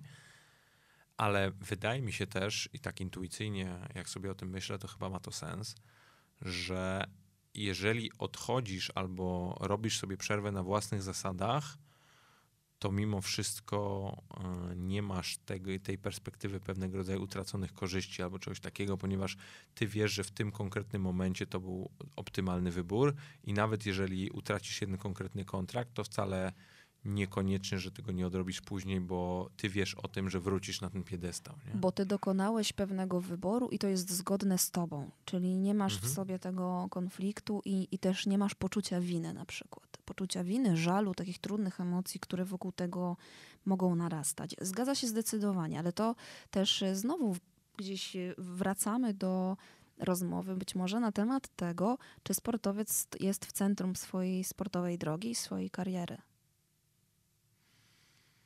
Hmm. Powiem ci, że, że chyba będziemy musieli się na dogrywkę umówić, bo, bo tutaj jest, jest kompletnie, kompletnie jeszcze, jeszcze jakieś nowe wątki mi się otwierają, bo jak patrzę sobie, e, sobie na, to, na to wszystko, to mm, wiesz, tutaj mówiłaś o tym konflikcie interesów, nie? I, I tutaj troszeczkę się zderzamy z taką sytuacją, w której mamy interes fana, i, i jednostki kibica, osoby oglądającej danego sportowca, bardzo często osoby, która, y, która w ogóle swoje poczucie własnej wartości buduje na podstawie wyników tej osoby, nie? bo to jest w ogóle, Zgadza się, to jest, jest w ogóle jeszcze taki, kompletnie... Tak, jest takie zjawisko badania na ten temat, oczywiście, że tak. E, I ten, ta, ta plemienna przynależność, nie? więc to jest jakby jedna płaszczyzna. Druga płaszczyzna jest e, osób spowinowacony z jakąś organizacją, która z tym sportowcem współpracuje. Czy jest to klub, czy jest to federacja, czy jest to związek sportowy, czy jest to. Management. Dokładnie. Mhm. Czy są to klienci korporacyjni, marki, brandy, etc. No i jest ten sportowiec, a który jeszcze w ogóle funkcjonuje w mikrospołeczności, jaką jest jego rodzina. Dokładnie nie? tak, jeszcze są jego bliscy. Właśnie, ja się na przykład zastanawiam, czy świat sportowy dzisiaj byłby też gotowy na taki moment, w którym przychodzi mm, przysłowiowy Messi, bo uważam, że tylko tego typu postać byłaby w stanie taką, taką decyzję podjąć i mówi sobie: Ja robię przerwę, bo urodziło mi się dziecko, albo ma dziecko moje ma 3 lata i ja chcę z nim spędzić ten okres czasu, bo na przykład ja nie miałem wtedy ojca albo matki. Ależ przykład, no. No wiesz, i, bo, bo to już nawet nie mówię o stricte urodzeniu, bo to już jest potem kwestia wstawania, etc., to sobie można z tym poradzić, tak. ale my mówimy o tym już etapie, kiedy to dziecko jest jakieś, nie? Kiedy to dziecko jest przed etapem szkolnym, kiedy ty je chcesz ukształtować, chcesz by... Krótko mówiąc o takiej sytuacji na przykład życiowej, która której taki, takie argumenty właśnie bardzo racjonalne, e, ponad, poza jakąkolwiek dyskusją, bo, bo, bo absolutnie do zrozumienia się pojawiają i ten sportowiec zdecyduje właśnie na to, że sobie robi tą przerwę. Hmm? Nie, w sensie e, jestem kompletnie w stanie sobie wyobrazić, że że nagle od tego sportowca odwraca się rzesza ludzi, ponieważ oni nie potrafią kompletnie tego zrozumieć. Zobacz, jakby to nas prowadzi też do tego wniosku, jak ogromna machina dzisiaj towarzyszy sportowi, co, za, co stanowi jakby dalej, jak wiele czynników i jak wiele obszarów wpływa na tego sportowca i jak to są ogromne obciążenia. Teraz przyszło mi do głowy, wiesz co, przykład Marii Szarapowej i całej sytuacji po zawieszeniu z zastosowaniem. Zobacz, jak, co się działo ze sponsorami wtedy, jak wielka dyskusja właśnie była na temat tego, że ona mimo wszystko, oczywiście to nie jest ta skala, o której mówisz, ale że było tak, że ona została zawieszona, no i nagle pojawiło się mnóstwo pytań na temat teraz tak wycofać się ze sponsorowania, ze współpracy czy nie, wizerunek, nie wizerunek, e, dyskusja w przestrzeni publicznej i tak dalej. Abstrahując naprawdę od samej jakby postaci, tak już nawet i, i, i samego zjawiska e, dotyczącego radzenia sobie przez sportowca. No I sporo firm zostało, nie? Tak, tak, tak. Wiesz, ja się, ja się też trochę śmieję, bo to już z kolei wchodzimy no już w aspekt powiedzmy szeroko pojętych współprac reklamowych różnego rodzaju tak. i, i przeszacowywaniu mm, znaczenia kryzysu wizerunkowego. Nie? Żyjemy tak. w nadaktywnym świecie, w którym jakikolwiek y, news, bym powiedział, mm, bardziej szokujące, jeżeli ma swój cykl życia powyżej 7 dni, to jest naprawdę, musi być strasznie przytłaczający. E, I, i, I zobacz, że no jesteśmy już po tej odbytej karze, ona wróciła, jest wyluzowana, wszystko działa tak jak działało, dalej gdzieś tam gra, dalej coś tam wygra, e, dalej jest twarzą bardzo wielu wielu marek i nagle już nikt nie pamięta o tym, o tym kryzysie. Przypomnij sobie, ja Pamięć ostatnio... społeczna jest krótka. Tak, rozmawiałem z moim, z moim bardzo dobrym znajomym na temat historii z, z KSW, gdy była, była taka, był ten moment, kiedy no, były te, był, była ta walka Mameda Khalidowa z, e, z, tym, z tym Turkiem, jeżeli dobrze pamiętam, już nie, nie, nie pamiętam Mhm. zawodnika. No i była ta cała jazda z hymnem Al-Kaidy, etc., Tak, że on wychodził tak, do tego. tak. I wszyscy mówili, koniec federacji, w ogóle nikt na Mhm. nich nie będzie przychodził, że to jest w Mhm. ogóle wszystko się zawali. Mhm.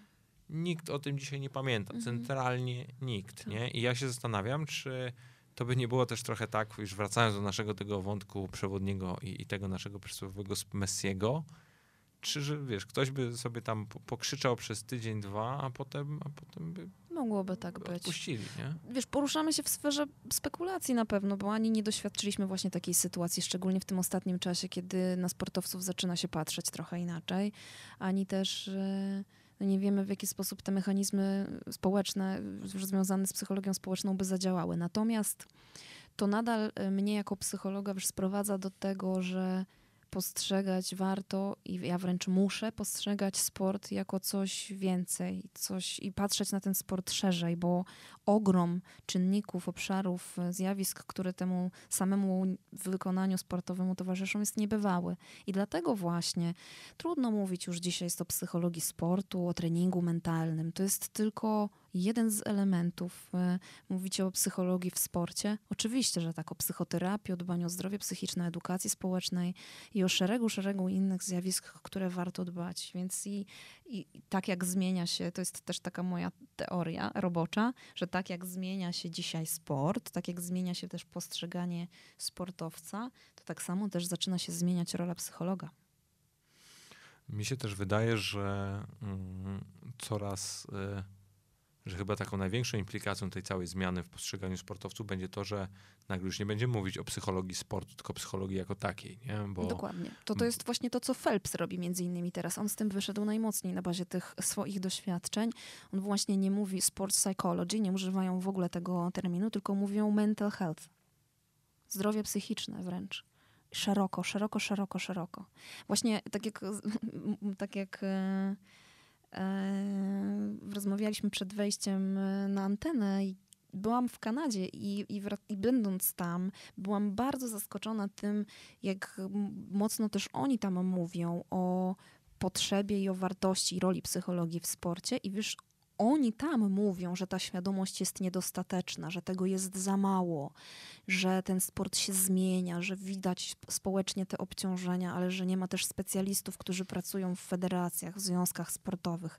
W Kanadzie, jednak w kraju, którym wydawać by się nam mogło z tej z perspektywy naszej, yy, że tam ta świadomość jest dużo, dużo większa niż w Polsce. Jaki to jest ogrom no, roboty do zrobienia.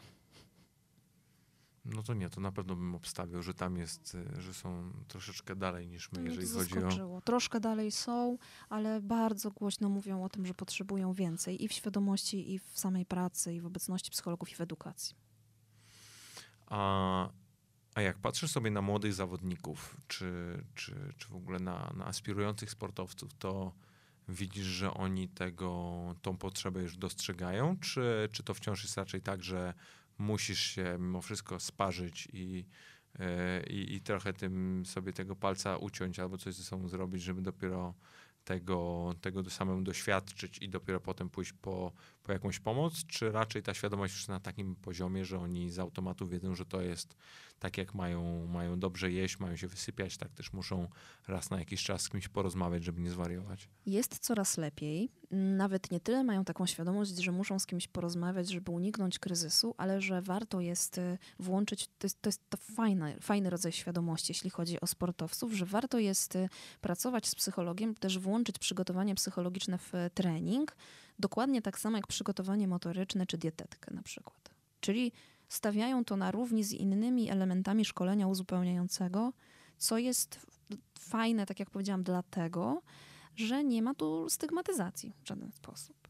To jest bardzo cenne. Jest tak, z moich obserwacji, to gdzieś buduję ten, na podstawie tych obserwacji buduję wniosek, że jest coraz lepiej i często ci młodzi sportowcy zaczynają doświadczać, do, jakby dostrzegać to, że warto.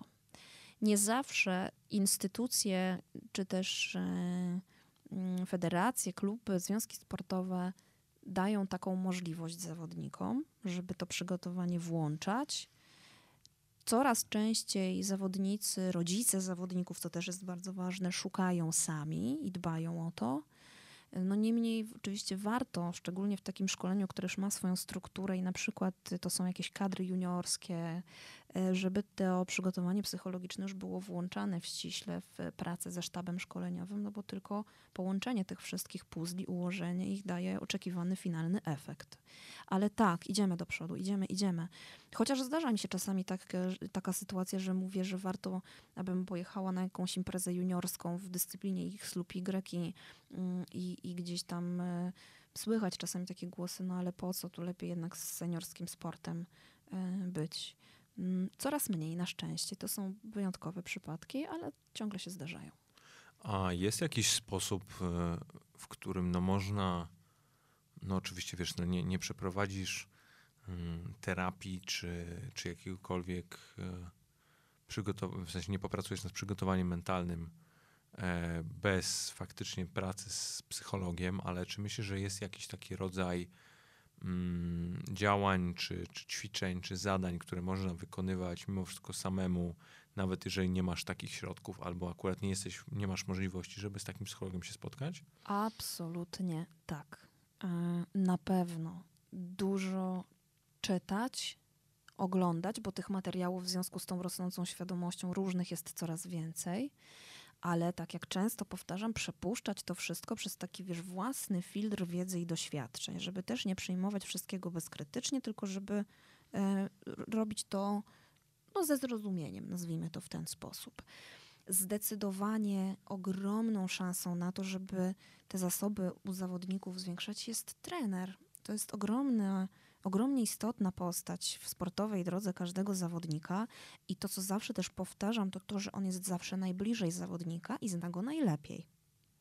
Bo bardzo często ta praca trwa długo, prawda? To jest relacja, która jest zbudowana też w oparciu o różne doświadczenia i dlatego więc warto na przykład, aby trenerzy poprawiali swoje umiejętności społeczne, budowali zasoby, bo oni Właśnie stanowią ogromną pytać. wartość dla zawodników. No bo na przykład... Yy oczywiście, wiesz, no nie może być super zajebisty we wszystkim, nie? No ale zdaję sobie sprawę, że jeżeli taki trener, szczególnie w jakimś sporcie indywidualnym, gdzie jeszcze no, ten kontakt z zawodnikiem jest tak naprawdę ciągły, jest on bardzo istotny, tak jak wspomniałaś, no to jeżeli taka osoba będzie miała w sobie więcej empatii i w umiejętny sposób będzie ciebie gdzieś tam kierować i dozować te emocje, które się gdzieś tam no, w tym młodym sportowcu pomagać buzują. ci radzić sobie właśnie z wyzwaniem czy z kryzysem, który się pojawia, tak nawet w nagle. W no właśnie, a nie, tylko, a nie tylko być tą osobą, która albo batem po, ponagla, albo, albo gdzieś tylko chwali. Ja się zastanawiam naprawdę, czy, czy to też nie jest ciekawy aspekt, żeby faktycznie na jakąś szerszą skalę e, zacząć e, szkolić trenerów. Są y, takie projekty już na szczęście, coraz więcej i częściej się o tym mówi. Oczywiście to wymaga też pewnej otwartości ze strony trenerów, no i właśnie wyjścia z tego pudełka postrzegania pracy z psychologiem jako czegoś, co ma pomagać wariatowi w tym, żeby radzić sobie z tym, żeby przestać być wariatem, bo jednak niestety ten stereotyp gdzieś czasami pokutuje ciągle. To prawda, ale z drugiej strony zobacz, jak sobie tak na to podejdziemy tak mocno z dystansu, to w sumie każdy z nas jest jakoś popierdolony z, z której strony, nie? I, I, wiesz, ale to jest prawda. I, i, I mi się wydaje, że w ogóle ktoś, osoba, która wcześniej, im wcześniej sobie zda z tego sprawę, to jest w ogóle szczęśliwsza, nie? Ponieważ każdy w naszym w jakimś stopniu jest skrzywiony i każdy bierze, wychodzi z domu z jakimś bagażem doświadczeń i e, w niektórych aspektach jest to, ale w niektórych przypadkach jest to bagaż e, bardzo ciężki do uniesienia, patologiczny i naprawdę bardzo problematyczny. deficytami i silnymi Dokładnie. mechanizmami obronnymi, które utrudniają funkcjonowanie. Dokładnie, Mhm. ale są takie przypadki, które nawet pomimo tego, że jakby dana jednostka uważa się za zdrową osobę, to wciąż ma pewnego rodzaju skrzywienie albo chociaż tendencję do myślenia w jakiś określony sposób i to już świadczy o tym, że w pewnym sensie rzeczywistość dla tej osoby jest w jakimś stopniu zakrzywiona, nie? I, i ja na przykład nie miałbym problemu z tym, że, że tak powiem, leczę swoje wariactwo w jakimś określonym momencie, bo nie ma w tym nic złego. Już zobacz, nawet- nawet samo, e, sama konotacja tego słowa już nadaje pewnego No rodzaju... jest od razu negatywna. No właśnie, i to jest- i to jest anormalna. ogólnie, Jak tak. najbardziej zgadzam się z tym. e, To, o czym powiedziałeś, o tym, że wychodzimy y, z pewnym bagażem doświadczeń i- i niesiemy sobie taki plecak przez życie, powoduje, że kiedy zawodnik trafia do sportu i ten sport y, przyczynia się do tego, że, że ten plecak jest coraz cięższy, powoduje, że często właśnie w pewnym momencie ten sportowiec przestaje sobie z pewnymi mm, obciążeniami radzić. I to samo dotyczy trenerów, bo trener, tak jak każdy człowiek, też z tym plecakiem przez życie idzie. I kiedy wykonuje tak trudny zawód, bo to nie jest prosta praca, e, odpowiedzialny, pełen też wyzwań, powoduje, że warto, aby budował w sobie te zasoby. Czy zrobi to, czy będzie to robił poprzez pracę z psychologiem sportu, czy może poprzez psychoterapię, może wydobędzie swoje własne zasoby i zbuduje w sobie taką otwartość na doświadczenie i na zmianę, co spowoduje, że będzie mu łatwiej pracować. W konsekwencji spowoduje, że będzie stanowił ogromną wartość dodaną dla zawodnika. Jesteś fanem NBA, to pewnie słyszałeś y, czy widziałeś w akcji Steve'a Kera, to co on robi z zawodnikami na parkiecie czasami, to jakie on ma ogromne zasoby i umiejętności społeczne, jest nieprawdopodobne. To jest dla mnie doskonały przykład i polecam wszystkim Państwu e, przejrzenie sobie YouTube'a na przykład i, i zobaczenie tego, jak on chociażby rozmawia ze swoimi graczami. Jak wielką wartość ma trener dla procesu, dla zawodników, dla zespołu. Słuchaj, a jakbyś miała tą naszą rozmowę pewną taką klamrą spiąć, bo, y, bo ju- już nie, nie stać mnie mentalnie na rozgrzewanie kolejnego wątku, bo już tego nie dźwignę. E, tak jak mówię, dogrywka na pewno musi się jako któregoś dnia odbyć, ale wracając, jakbyś miała takim, takim jakimś jednym przesłaniem czy, czy myślą, którą byś chciała zawiesić tą naszą rozmowę, podsumować, to, to co by to było? Mimo wszystko to, że sportowiec to jest przede wszystkim człowiek, a kariera sportowa, niezależnie od tego, jak długa, piękna i obfitująca w sukcesy, jest tylko, czasami aż, wycinkiem życia. I myślę, że z tym hasłem, e, które zresztą towarzyszy mi w mojej pracy na co dzień, warto byłoby e, domknąć i żeby to wybrzmiało w tej rozmowie. Też dziękuję Ci bardzo za to, że no mogliśmy te wątki dzisiaj poruszyć i też spojrzeć na pewne kwestie w sposób, o którym rzadko się mówi i, i myślę niebanalny. Mam też nadzieję, że właśnie tego typu inicjatywy i takie rozmowy ym, będą sprzyjały temu zwiększaniu świadomości, nie tylko wśród sportowców, trenerów, rodziców, ale też wśród społeczeństwa, nas wszystkich, którzy jesteśmy e, mniej lub bardziej kibicami, dzięki temu będziemy patrzeć z trochę większym zrozumieniem, być może czasami trochę większą empatią na zawodników i na to, z czym oni się mierzą. Nie zawsze usprawiedliwiając i niekoniecznie oceniając to, co oni robią, ale rozumiejąc więcej. Daria, pięknie dziękuję. Bardzo dziękuję.